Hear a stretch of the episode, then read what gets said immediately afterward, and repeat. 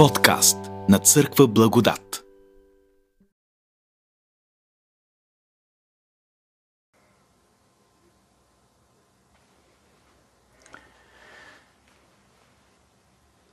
Здравейте, скъпи вярващи! Време е да започнем нашата проповед и нейното заглавие, както беше обявено, за да вземеш, трябва да оставиш. Ще започна с една история, която е възможно някои от вас да са чували, но въпреки това тя е интересна по своето значение. През 2008 година в Съединените Американски щати един от най-известните, може и да е най-известният, но тук вече не съм съвсем сигурен, затова казвам един от най-известните стадиони по американски футбол е трябвало да бъде затворен и съответно разглобен, съборен и да бъде построен нов такъв стадион. Това е бил стадионът на Янките. А, проблемът е бил, че този стадион бил достигнал почти легендарна слава, известност между феновете. И компанията, която се занимавала и която отговаряла за продажа на рекламни материали – а, свързани с а, футбол, американският футбол, а, им много следното нещо, защо да не използват разрушаването на този стадион, за да изкарат някой лев отгоре. Доста всъщност левове отгоре. И това, което те направили, било да а, обелят а, повърхността или почвата с тревата на стадиона, т.е. почвата върху която стъпвали, тичали, играели самите спортисти, някои от които били много известни за този спорт имена.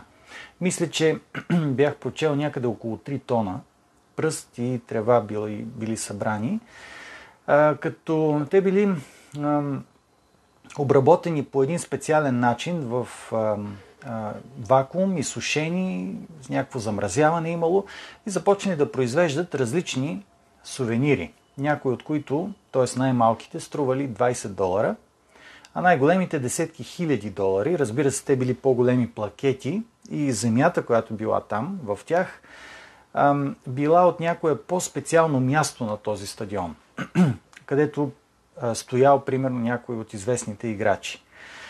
А, оказало се, че успели да продадат стотици хиляди подобни сувенири и всичко това базирано на една много проста идея. За този спорт и за неговите фенове, почвата, повърхността на стадиона се била превърнала в нещо свято.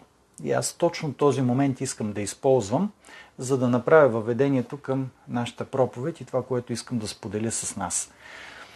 Бог е позволил, така да кажем, Бог е позволил човек сам да решава кои неща той ще счита свети. Кое е това, което човекът би почитал, ще счита за свято. От една страна е така, от друга страна обаче Библията е категорична, че Бог е единственият, който ам, определя кое наистина е свято. И ние знаем, че най-святото нещо е самият Бог. Той е този, който заслужава поклонение, нашето поклонение, почитание и служене.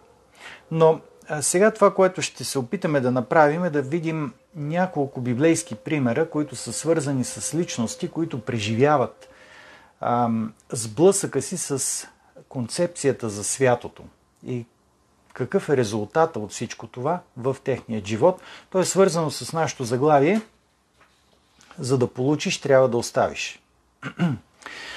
Първият, който ще, първият пример, който ще разгледаме, е свързан с личността на Моисей и ние можем да го прочетем в изход трета глава. Разбира се, има някои моменти, към които ще се върна и в предишните две глави и някои, които са свързани с бъдещето на Моисей, но основният ни текст е свързан с изход глава трета.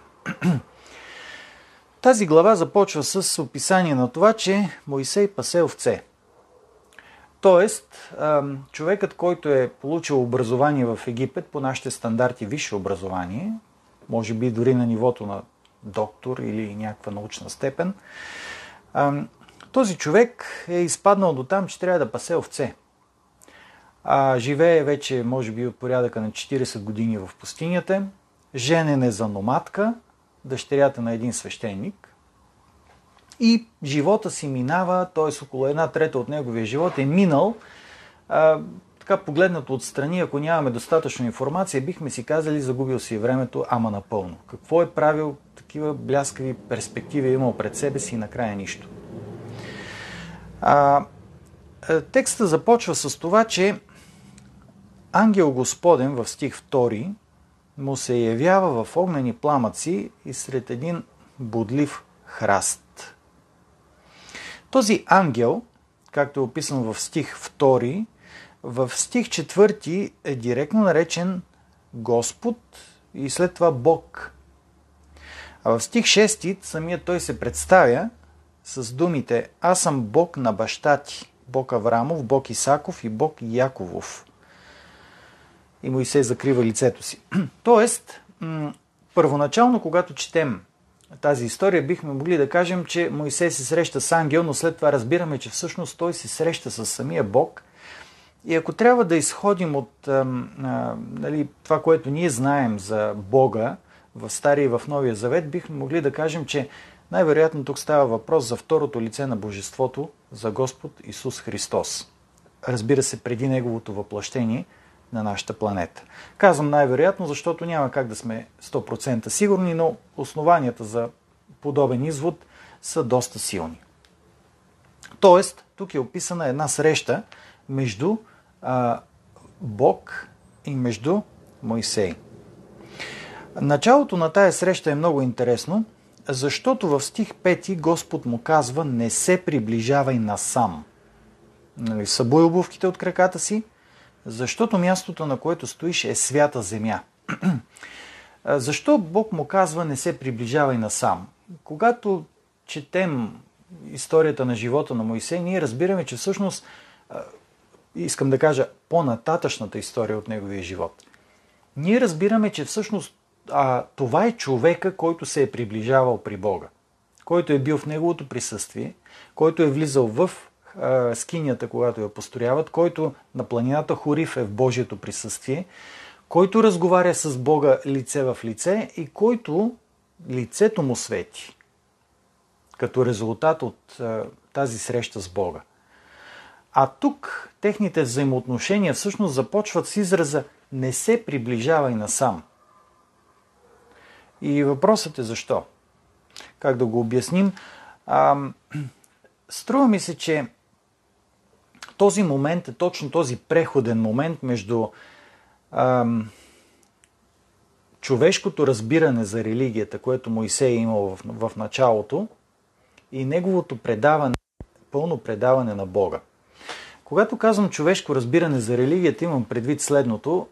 В Египет, когато е бил със статута на принц, Моисей е достигнал до разбирането, че Бог не случайно му е запазил живота в а, река Нил като бебе. Не е бил изяден от крокодилите. Не случайно го, а, това кошче с бебето стига до дъщерята на фараона. Не случайно тя го осиновява. Не случайно тя извиква точно а, биологичната майка на Моисей да го откърми и да го възпита. А не случайно неговата биологична майка го възпитава години наред. Едва след това той отива в двореца. Не случайно е обучаван. Не случайно е, дори има потенциала да стане един бъдещ фараон. Той стига до извода, ами аз съм евреин, моят народ са роби, потискани, унеправдавани. Бог иска да ме използва, за да ги спаси. Това е съвсем очевидният извод – и Моисей тръгва да ги спасява. Убива един египтянин, четем в предишната глава на трета. На следващия ден се опитва да се намеси като съдия в спора и буквално боя между двама евреи. И в един момент следва студен душ. Хората му казват, ти пък кой си? В смисъл, той се възприема като, буквално като нещо като Божият Месия, ама само той се възприема така, никой друг. Ти кой си? Кой те постави съдия над нас? Ти уби египтянин и мен ли ще убиеш? Това ли е твоето правосъдие? Това ли е твоята богоизбраност? нещата се разкриват, Моисей трябва да бяга. Това е всъщност човека, минали са 40 години, смирил се е много, но той те първа трябва да учи за истинската връзка с Бога. И не случайно Бог му казва, спри, не се приближавай мястото, на което стоише свята земя. Моисей трябва да научи а, истината за светостта. Моисей трябва да разбере, че нещата, които Бог иска от хората да направят, той никога не иска хората да ги правят със собствените си сили, както всъщност Моисей се опитва да прави или със собствената си мъдрост. А, той трябва да разбере, че те първа трябва да остави много неща. Преди да поеме това, което Бог иска да му даде. Задачата, която Бог иска да му възложи. И следващото, което Бог му казва е събуй се. А когато говорим за събуване, не трябва да възприемаме някакъв тип обувки, с каквото ние сме свикнали днес. Такова нещо по това време не е съществувало. Те са били обути в обувки, да го наречем, които повече са приличали на сандали или на лъми. А, това е съвременният еквивалент. И когато човек е вървял с подобен тип обувки, той се е цапал краката. В Близкият изток и до ден днешен съществува обичая, когато човек влиза в храм, независимо дали е джамия или църква, но в някакъв вид храм, той трябва да се събуе. когато влиза в съд, съдилище, трябва да се събуе. Когато влиза в частен дом, той трябва да се събуе. Това е културата на изтока, която още по времето на Моисей ние виждаме, че тази култура е свързана с идеята за, за святостта. И до ден днешен хората там имат същото разбиране. Когато едно място е чисто, а това е частния дом, ти не можеш да го оскверняваш с обувки. Трябва да влезеш бос или примерно с чехли. Съвременното интерпретиране. А, когато отиваш на поклонение, ти не можеш да влезеш обут, трябва да си бос пред Бога, защото мястото е свято. Това е разбирането. Съдилищата по същият начин. Дори ние в България, българите, до голяма степен сме взаимствали от тази източна култура. Днес, въпреки голямото западно влияние, което се оказва върху българския народ, ние все още се събуваме. Повечето хора. Когато влизат в къщи или в чуж дом, събуваме се. Дори аз съм бил в българска адвентна църква, в която хората ми обясниха културно, когато отидох за пръв път, че те имат обичай да се събуват и да обуват чехли, преди да влязат в църковния салон. И аз го съобразих с това напълно. така проведохме богослужението тогава. но това е култура, която е дошла от изтока и никак не е лоша. Западната култура, например американската, е много различна. Аз съм виждал а, хора, и това ми се струва дори, че е масова практика, те си влизат обути в собствените си домове. Виждал съм хора с обувките да стъпват на леглото, на което спят, с обувките, с които са били доскоро навън. Тоест там а, сякаш отсъства това разбиране точно за светостта на, на мястото. Но това, което Бог иска от а, Моисей да разбере, да свърже мястото на чудото на този огън с а, идеята за а, Божието присъствие и проистичащата от това нещо святост. А, тоест, Бог казва на Моисей, не се приближавай, за да не загинеш. Мястото, на което стоише свято, събуй се. С други думи, идеята е, за да бъдеш пред Бога и за да не загинеш, нещата, които те, а, ти пречат, нещата, които те възпират, а, трябва да ги премахнеш, трябва да се отървеш от тях, трябва да ги събуеш. И отговора на въпроса защо това трябва да стане защото Бог ще ти възложи задача. Във всеки един случай, когато ние четем за подобна идея, среща между Бог и човек, място, което е свято, ам, човекът е призован да се събуе, да се поклони, обаче Бог му възлага задача. Винаги Бог му възлага задача. И когато а, примерно, ние купнеем да видим Бога, да се срещнем с Бога, например, отиваме в църква, независимо дали е буквална или виртуална, с идеята аз отивам да се срещна с Бога, а, много често ние това го свързваме с идеята да науча нещо от Библията. А, Библията е категорична, че ако ти отиваш да се срещнеш с Бога и Бог отива да се срещне с теб, това означава, че Той ще ти възложи задача. Няма да си тръгнеш просто е така без нищо. Бог ще ти възложи задача, която трябва да извършиш. А, това го виждаме, може би, за първи път тук в случая на Моисей, с Моисей, обаче има и други. Задачата, която Бог възлага на Моисей е да отиде в Египет и да направи нещата този път по Божия начин. Не с своите сили, не с собствени сили, а да отиде като пратеник на Бога и да стане проводник на Божиите чудеса. Разбира се, ние четем, това е, както казахме, този преходен момент, тази среща с Бога между предишния живот на Моисей и неговият бъдещ духовен живот, живот на израстване. И този преходен момент го плаши, той се страхува и опитва да разговаря с Бога.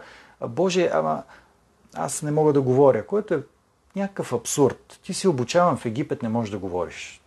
Такова нещо не съществува. Но той е, е оплашен, той се страхува.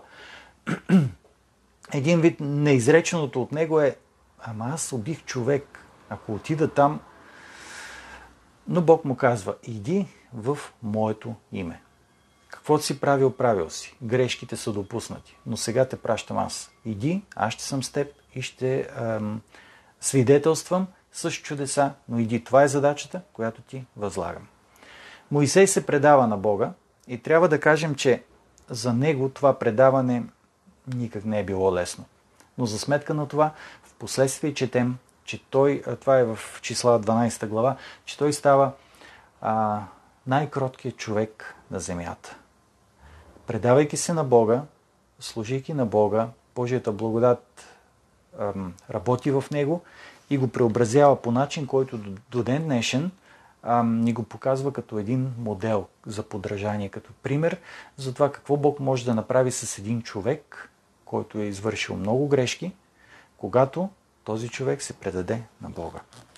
Така, минаваме към вторият случай от Библията, който съдържа подобна идея на тази, която намираме в случая с Моисей.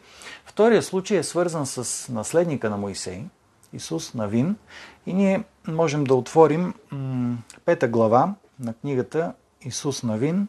Там всъщност е описан този случай. Но отново искам да дам, да направя едно въведение към този случай, за да ни стане по-ясно а, реално за какво става въпрос. Контекста е записан в началото на пета глава и той е горе-долу следният. Еврейският народ е призован да призове река Йордан. Това става по един чуден начин.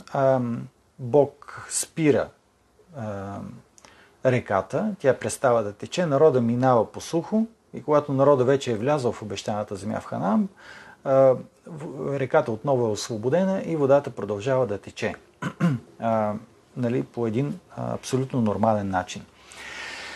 А, когато влизат в Ханаанската земя, тук трябва да поясним, че това е земята, която Бог им е обещал, обаче едновременно с това е земята, в която живеят няколко големи и силни народа а, народа, от които бащите на тези, които влизат, са се оплашили. Знаем тази история. И се налага Бог да ги върне и те да скитат 40 години в пустинята. А, тоест, това е земя на врагове. И Бог прави нещо, което изглежда толкова абсурдно и немислимо. А, как да кажа, човек би си казал, това, това просто е глупост от всякъде. Бог им казва, сега като влязохте в обещаната земя, всеки мъж нека се обреже. Това означава ха, войската, добре подготвената въоръжена войска на евреите, остава ам, неспособна за някакъв определен период от време. Тоест, абе Боже, защо не го направи това нещо, докато преди да влезем, преди да пресечем река Йордан, там бяхме необезпокоявани, бяхме завладяли тая земя, беше си наша, всичко беше безопасно. Какъв е този абсурд Влязохме в обещаната земя, в земята, където живеят нашите врагове и ти един вид искаш сега да останем без войска, без армия. Това е този първи момент, който виждаме след влизането в Хананската земя, когато Бог им казва, е тук се налага просто да повярвате. Просто да повярвате. Аз ви казвам, нека всеки мъж да се обреже. И те го правят. И остават там, докато не оздравяват. След това народа празнува Пасха. Идва времето на Пасхата. Те все още нищо друго не са направили, стоят на едно място. Празнуват Пасхата и големия проблем е, че след Пасхата, след като започват да използват а, а, храната от, мест, от земята, жито и всичко това, което произвежда хананската земя, спира манната. Тоест до този момент а, те са имали продоволствието им е било осигурено. Единственото, което е трябвало да направят, сутрин да отидат и да си съберат манната за през деня. И след толкова години събиране на манна, най-вероятно това е било някакво действие, което се е превърнало в абсолютна рутина и отнемало, може би, няколко минути. Отиваш, събираш манна за през деня, храна, която е необходима, за да се храни цялото семейство и си спокоен. В един момент манната престава. И това, което следва в 13-я вече стих надолу, т.е. достигаме до стиховете, които ни интересуват, 13-я стих описва Исус, който е отишъл в посока град Ерихон, най-вероятно за да разсъждава, да мисли. С други думи, трябва да се осигури продоволствието на този народ, а това са много хора. А, от друга страна, Бог ни въведе в обещаната земя, обаче тук има врагове, ние трябва да я завземем. Как ще стане това нещо? Може би трябва да започнем от град Ерихон. Той е започнал да мисли какво предстои, как да го направи, как да стане и така нататък. И 13 стих ни казва, че той изведнъж вижда някакъв човек с изваден меч в ръка при това, да стои срещу него. А, не е записано защо Исус не се е оплашил ако той се беше оплашил, най-малкото щеше да се върне в своята войска, при своите войници и да, поиска, да потърси подкрепление. Той не издърпва собственото си оръжие, а напротив пристъпва към човека с извадения меч и му задава един въпрос. Ти наш ли си или от неприятелите ни? А, този, тази фигура, да го наречем, се легитимира, че всъщност е дошъл за военачалник на Господното воинство. Това, което четем след това, което следва е, че Исус пада с лицето си на земята и се покланя. И това същество приема поклонението му. Което означава, че не е ангел. Защото в книгата Откровение, 19 глава, 10 стих, там изрично ангел заявява на Йоанн, който се опитва да се поклони пред него, казва, не дей, аз също съм съслужител като теб. Поклони се казва на Бога. Тоест, ако това е ангел, той няма да приеме поклонението. Той ще насочи човека към Бога. Факт е, че Исус Навин пада и се покланя пред същество, което не е ангел. Затова можем с основание да предположим, че тук става въпрос за същото същество, което е разговарял с Моисей години преди това. Най-вероятно Исус Христос. Второто лице на Божеството. Следва 15 стих, думите на този военачалник на Господното воинство. Събуй обувките си, защото мястото, на което стоиш, е свято. Исус се подчинява, той прави това нещо. Отново същата идея. Исус Навин трябва да бъде конфронтиран с идеята за светостта, с идеята за присъствието на Бога, с идеята за това, че на такова място ти не можеш да отидеш ам, със своето си мислене, със своите си, дори своите си обувки. А, идеята за Божията святост е нещо върху което човек трябва да разсъждава и трябва да мисли, ако всъщност той беше на мястото на Моисей или на Исус Навин, какво щеше да направи? И тук искам да кажа, че просто тази идея стои пред всеки вярващ човек. Независимо дали той отива на църква, на богослужение, за да се срещне с Бога, или ам, се поклани на Бога в своя дом, ам, да кажем в молитва, а въпросът е, че той стои на свята земя. Той се изправя в Божието присъствие и пълният парадокс е, че понякога ние в църквите се молим Боже, нека Твоето присъствие да бъде с нас. И не осъзнаваме какво казваме. А, ние каним Бог да дойде. Имаме ли обаче съзнанието израстваме ли до там да имаме съзнанието, че всъщност ако Бог дойде, мястото, където сме събрани или се намираме, става свято. Свята земя. И не е необходимо да плащаме за това примерно 20 долара. Връщам се към ам, примера от нашето въведение. Или някаква друга сума, за да притежаваме някакво свято парченце или свята земя. В момента, в който се покланяме на Бога с пълното съзнание, че стоим пред Него, ние стоим на свята земя. И въпросът е, готови ли сме да се предадем на Бога?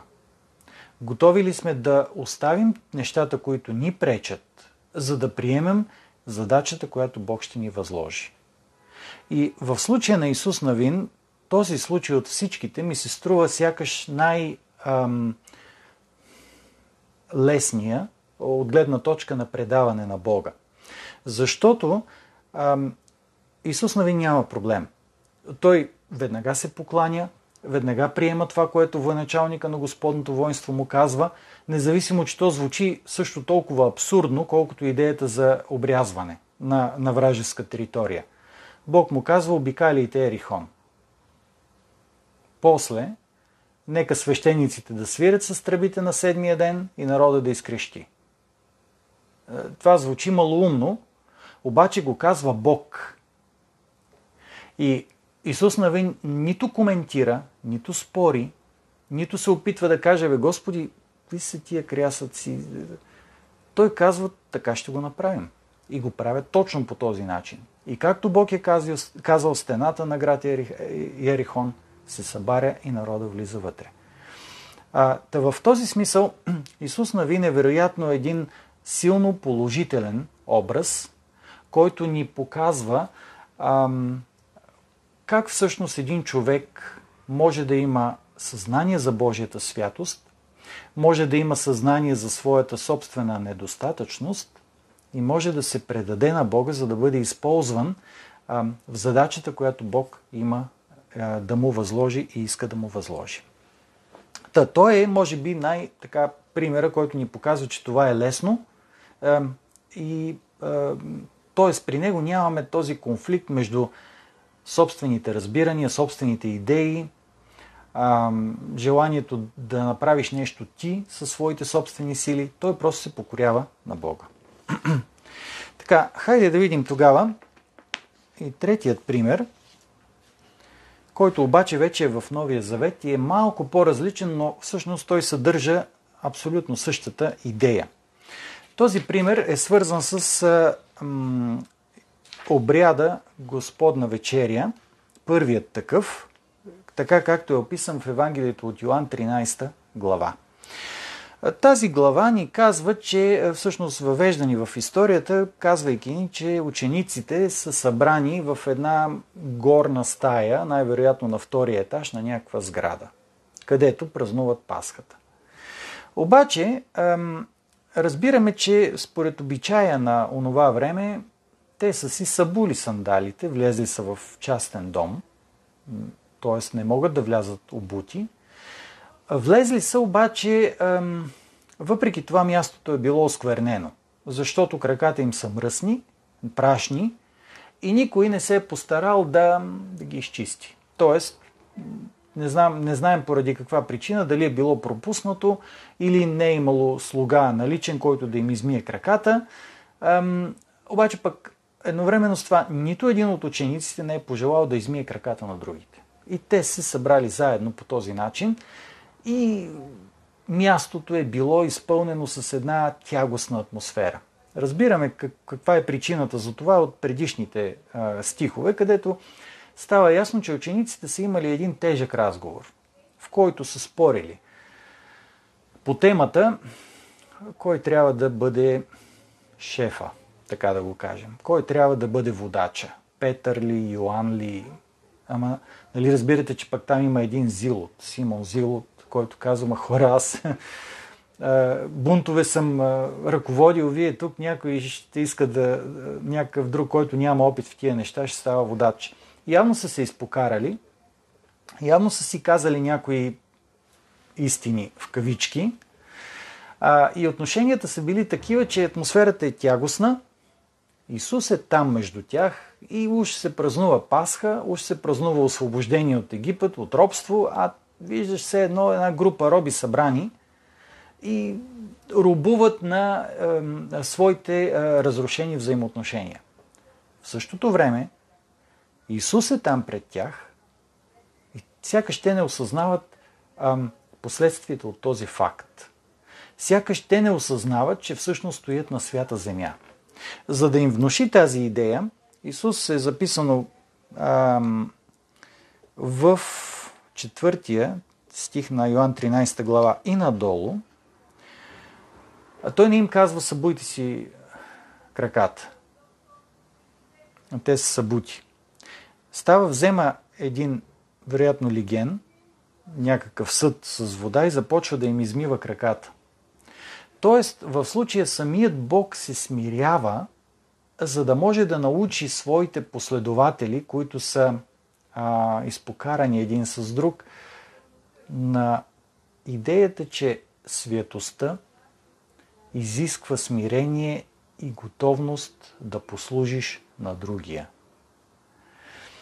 Щом като самият Бог, който е самият Исус, който е безгрешен, който няма грях, няма нищо в него, което да го умърсява, може да измие краката на човеци, на грешници. А, това означава, че тези хора трябва самите те да осмислят какви трябва да бъдат техните взаимоотношения в Божието присъствие. В присъствието на Бога. Тази събрана група от 12 човека, т.е. 11 верни на Бога и един предател, ако Исус трябва да им възложи някаква задача в момента и да им каже идете, излекувайте някой, най-вероятно би се случило същото, което стана след планината на преображението. Деветте ученика долу се бяха мъчили да излекуват, т.е. да изгонят бяс от едно момче. Пълен провал. А когато Исус слиза от планината на преображението, той го излекува. Но другите не са успели поради една много проста причина. Завист за това, че Исус е взел трима от групата ученици на планината на преображението, а другите девет е трябвало да останат с обикновените хора долу. И съответно това предизвиква всякакви мисли. Ама Исус се опитва да а, евентуално да направи тези тримата някакси ам, като по-святили, а, водачи ли ще бъдат те, а, защо никой не ни обясни нещо, а, защо пък ние точно трябва да останем с хората долу? Ми той ние искаме да отидем при Исус. Нали, разбирате, тези мисли са провокирали, те са растяли в техните умове и, и, и целият проблем е, че всичко това има за ефект едно скарване и тези хора не усещат, че стоят в присъствието на Бога, което е тъжно. И тук искам само да провокирам да ви поканя малко да помислим колко пъти се е случвало ние да сме в присъствието на Бога, например, когато сме отишли на богослужение и да нямаме съзнание за светостта на Бога. Да нямаме съзнанието, че стоим там в присъствието на Бога. А, примерно, да сърцата ни да са изпълнени с възмущение, гняв, ем, ярост дори спрямо някой вярващ човек, пък и да не е вярващ, няма значение. А, тоест, отново виждаме тук, Христос предава тази идея на учениците, за да стоите в Божието присъствие и за да можете след това да поемете задачата, която ще ви бъде възложена, вие трябва да махнете нещо от себе си. Това, което ви спира, това, което ви умърсява. И при учениците Христос е този, който започва да го измива от тях. Историята е много интересна, защото този, който реагира е Петър. Той каза, това, това са някакви абсурди, буквално каза. Няма начин ти да ми измиеш краката. Тоест, Петър няма проблем с това някой да му каже, бе, смири се ти, нали, което изглежда логично. Неговият проблем е да види Исус смирен. Той не може да разбере. За него Бог, ами Бог е силата. Бог е този, който трябва да, да наложи волята си. Бог е този, който управлява, ръководи. Как така той ще се смирява? Той има проблем точно с това. А Исус им казва, аз ви дадох пример. Ако аз мога да направя това нещо, да измия вашите крака, значи и вие можете. И той им дава задачата в 14 и 15 стих. А ако аз ви умих краката, ваш, който наричате ваш Господ и Учител, и вие сте длъжни един на друг да си миете краката. Дадох ви пример да правите и вие, както аз направих на вас. Това е в случая конкретната задача, която той им дава. Да, да, да имат същото отношение на, на смирение спрямо себеподобния, а не на някакъв опит да бъдат над, над него, да владеят над него, да го управляват, да му нареждат и той да слуша. Нали, обикновено това, което се разбира под а, а, началник в наши дни. а, това е задачата, която Исус им дава. И тъй като тези три примера, които разгледахме до този момент, Моисей, Исус Навин и Господната вечеря, са свързани с ам, идеята за това, че стоим в Божието присъствие и Бог иска от нас да махнем нещо. А, в случая, нали, това са м- обувките, които и Моисей и Исус Навин са носили, или прахът, мърсотията от краката на учениците. Какво в Библията можем да видим, да намерим, което е свързано с а, нозете, което прилича на задача, която Бог би искал да възложи на своя народ. М- тук ще ви помоля, ако следите текстовете, да отидем на посланието към Ефесяните, 6 глава. Десетия стих надолу. Този пасаж е много интересен, защото ние казваме, това е описание на Божието всеоръжие. Нали, пасажа от 10 стих надолу описва, че всъщност имаме, участваме или предстои една духовна битка. И за да можем да устоим тази духовна битка срещу дявола, е необходимо да се облечем в Божието всеоръжие, тъй като битката е духовна. И след това той описва всеоръжието, казвайки да бъдем препасани с истина през кръста си. Да бъдем облечени в правдата за бронен наградник и много интересно, с краката си обути с готовност чрез благовестието на мира. Това е 15 стих. Изпирам до тук, защото описанието продължава надолу и говори за щита на вярата и така нататък. Но аз искам да акцентирам на стих 15. Част от всеоръжието на Бога е краката ни да бъдат обути с готовност чрез благовестието на мира. Кое прави впечатление? А, нашите крака обикновено са обути. Кажи на един адвентист да мисионира. Ми, няма проблем. Книги да се раздават, евангелизация да се организира, някакво мероприятие да се проведе, да споделим на нашите близки и така нататък, ние ще го направим. Ние имаме това съзнание. Обаче, това, на което искам да наблегна е следното. Готовност имаме. Обаче, какво всъщност разпространяваме? Текста казва, това трябва да бъде благовестието на мира. Тоест, Божият характер се разкрива в както в веста, която а, проповядваме, така и в начина по който я представяме. Нека да се върнем на Моисей. Той имаше благовестието на мира ли? Когато се опитваше със собствени сили да освободи своя народ. Той уби човек. Той се опита да да командва двама други. Трябваше да бяга после за живота си. А Исус Навин, както казах, там е сякаш най-чиста ситуацията. Но, примерно, да вземем случая при Господната вечеря. Благовестие на мира, склонност към примирение един с друг ли? Те учениците не можеха да се гледат, бяха се изпокарали. Какъв мир? И моят въпрос е, всъщност тези отношения познати ли са ни, виждали ли сме ги? Дори бих казал, участвали ли сме в тях? Защото да носиш мисионирането като задача от Бога, да, да го приемеш като задача от Бога, това означава да сложиш върху себе си още един от елементите на Божието всеоръжие. Ама не просто мисиониране, което, например, да внушава на, други, на другите, че са по-нисши, да кажем, поради някаква верска, друга, различна от нашата принадлежност или за това, че изобщо не вярват в Бога, да се опитаме да им внушим с познанията, които имаме върху Библията, светлината, която Бог ни е дал, че примерно ние сме над тях. Това не е благовестието на мира. Защото ако ние правим подобни неща, те биха фокусирали вниманието на хората върху нас като хора и ще сгрешим.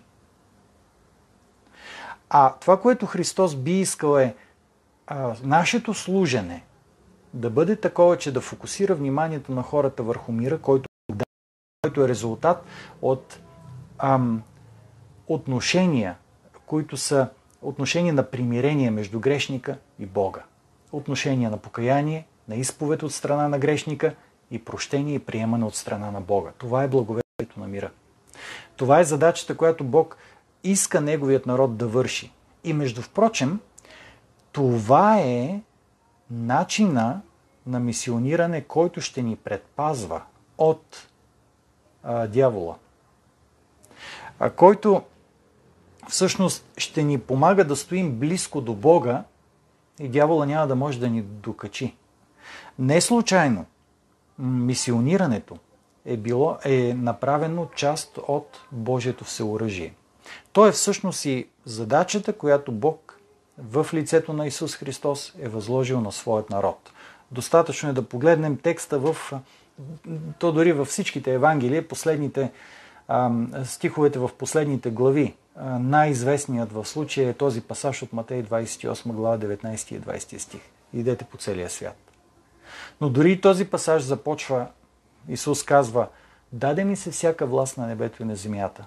Така започва и завършва. Той казва, аз съм с вас през всичките дни. А по средата на тази поръчка е това, което той казва, идете по целия свят, научете хората и така нататък. С други думи, ам, Бог би искал неговият народ, и това го виждаме в примерите, които разгледахме до сега от миналата история на взаимоотношенията на Бог и неговият народ, Бог би искал неговият народ да му служи, да приеме задачата да бъде свидетел за Бога. А, а, задача, която ще направи вярващите хора свидетели за Божията святост. Свидетели за това, че те знаят какво е да стоиш в присъствието на Бога. А, задача, която ще разкрие, че всъщност ние сме премахнали или събули от нас всичко това, което Бог ни е разкрил, че пречи или дори все още да не сме го направили, а, разговаряме с Бога и се молим Той да ни помогне да го направим. Не можем да служим, да изпълним Божията задача с собствени идеи. Не можем да изпълним Божията задача с собствени сили. Не можем да, да изпълним Божията задача, ако не сме се смирили пред Бога и нямаме съзнанието, че живеем в Неговото присъствие и в Неговата святост.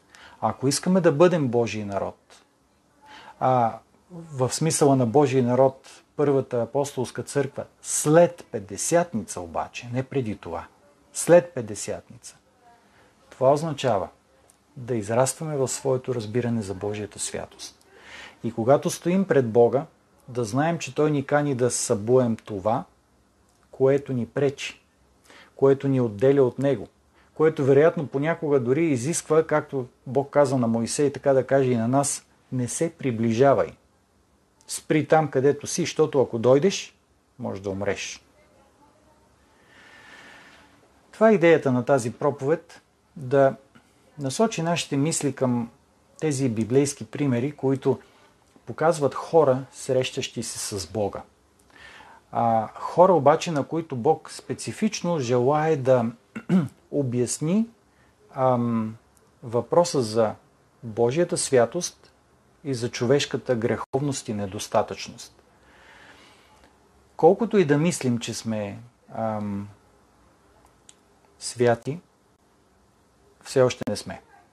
Докато живеем на тази земя и докато Исус не е дошъл, ам, все още не сме. Все още стоим пред Бога, смиряваме се, ам, молим Го да ни очисти и да ни направи способни да Му служим по начина, който би ни помогнал да а, служенето ни да бъде такова, че правилно да свидетелства за Бога.